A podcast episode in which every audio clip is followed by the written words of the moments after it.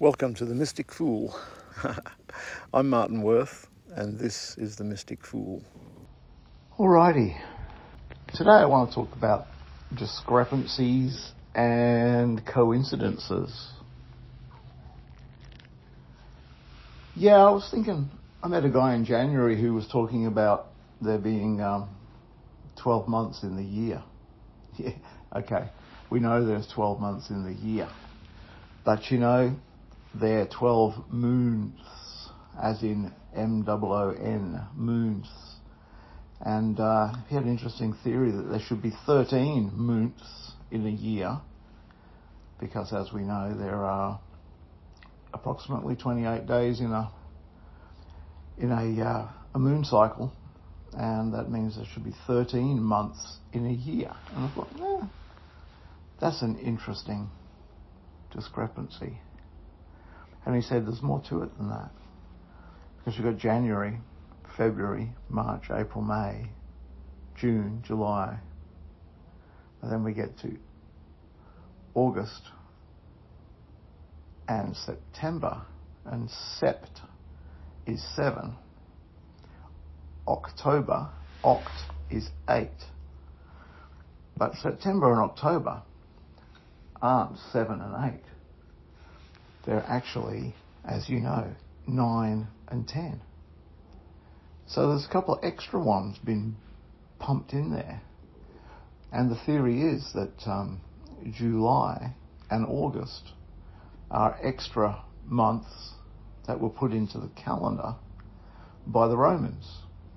July for Julius and August for Augustus, which is kind of interesting. And what I think is interesting is, um, you know, what happened if those two were put in extra, bumping the rest of them up, where September should have been the seventh month and October should have been the tenth month, and maybe November, sorry, and October the eighth month. November would have been the ninth, December would have been the 10th. What were the other three? Interesting, hey? What did we lose when this discrepancy was created? You see, they say there are 12 zodiacs, but actually um, it has been said there are 13 zodiacs. Now that's interesting, isn't it?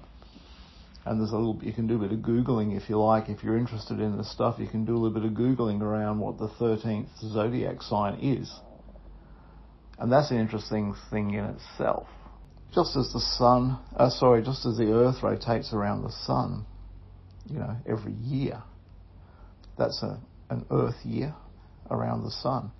The sun is rotating around the galaxy, around the galactic center which some people say is the Pleiades and some people say it's something else. I don't know. It's hard to find. It's hard to find truthful answers these days on the internet. But one thing that everyone does agree on is that the rotation, I don't know how they work this shit out to tell you the truth, the rotation of the, our sun, our solar system around the galactic center is 26,000 years and they say that it stays in each of the zodiac signs for 2,000 years. Now, if I multiply 2,000 by 12 zodiacs, I don't get 26,000. I get 24,000. So what's what's the 13th one? Interesting. It makes me wonder. Yeah. So we're supposed to have 13 months. We're supposed to have 13 zodiacs. And those 13 zodiacs fit into the rotation of the Earth, uh, sorry, of the Sun around the galactic center. And they say 13 is an unlucky number. it's interesting, isn't it? Yeah, the other thing I find an interesting discrepancy is um, you know, we've got 60 minutes in an hour, 60 seconds in a day, and um, we've got 360 degrees in a circle. And now I sort of wonder myself, um, because they reckon this was based back on, uh, I think it was the um, Sumerians, I think it was, um, who worked on a uh, a, a, uh, a, system of um, of uh, base 60, where we work on base 10. So 360 degrees in a circle. 60 degrees, 60 minutes in an hour and 60 seconds in a minute. Okay. Where did the 360 come from? This is my theory. That once upon a time, when the Earth was in a different dimensional frequency, its rotation around the Sun was 360 days, not 365 and a quarter. I also think that because we talk about the Earth being having shifted into a different dimension um, around the time that the dinosaurs disappeared, and um, perhaps hit by a large meteorite enough to knock the Earth just a little bit off its axis as it is sitting now, parallel to its um, to its rotation around the sun. Perhaps also knocked it a little bit further away from the sun, taking an extra five and a little bit days in a year to rotate around. Now, if you listen to my uh, the last podcast on dimensions, you'll know that dimensions are of a certain frequency. And if we change the frequency, we change the dimension. Was there a dimensional shift on the Earth plane from a frequency of 360 rotations in a revolution? In other words, 360 days in a year to 365 and a quarter days in a year. That'd be a different frequency. There are also stories about there being, you know, most most um, religions, histories uh, talk about a flood, and um, there is a uh, a lot to be said that way back when, perhaps before this meteorite or whatever it was struck the Earth, um, and the Earth was standing straight up and down not on a tilt like it is now, and it was rotating at 360 revolutions per per spin around the sun. Perhaps in that time it is said that there was a band of water around the earth, like a greenhouse. The earth was like a greenhouse, was like a garden. And um, each evening the uh, the water would condense and come down and refresh the earth, and throughout the day it would condense, just as it does now. But there was a water band around the earth. When the earth got hit, or whatever happened, and the earth got tilted, and the earth moved into a different dimension, this, this great quantity of water that was suspended around the earth fell, caused the flood. It's one explanation of it.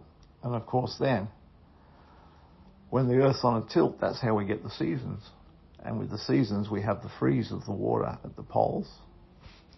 And so there was a drying out at that time as the water froze at the poles through the seasonal shift of the Earth. Then uh, the water receded, and areas like the Great Inland Sea that used to be in the middle of Australia also receded as the water gathered at the poles. So there's something interesting to think about. You know, they found pyramids on Mars. Hey. And the pyramids on Mars apparently uh, are exactly the same configuration as the pyramids in Egypt. Interesting coincidence. The other interesting coincidence is that the uh, the pyramid, pyramids on Mars replicate and are aligned to Orion's belt. Orion being the constellation of the hunter. It's interesting also to note that the pyramids in Egypt replicate, the three main ones replicate and align with Orion's belt.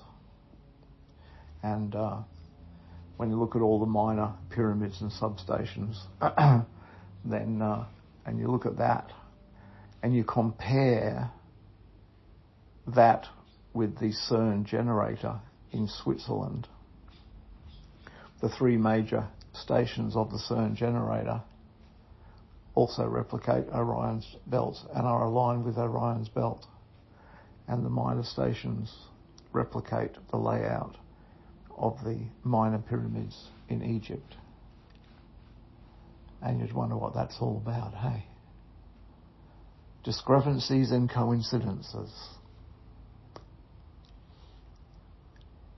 I don't have any answers about this, but I sure would like to hear from you if you have some answers or thoughts around this. Yeah, post something in the comments. Um, send me an email to themysticfool at martinworth.com. Let me know. There's some food for thought. There's at least three different subjects there all of them um, perhaps have a relevance and a bearing upon this time, that this age that we are in at this point in time on Mother Earth. Yeah, thank you. Love you. Bless you. I wish the best for you. Thank you. See ya.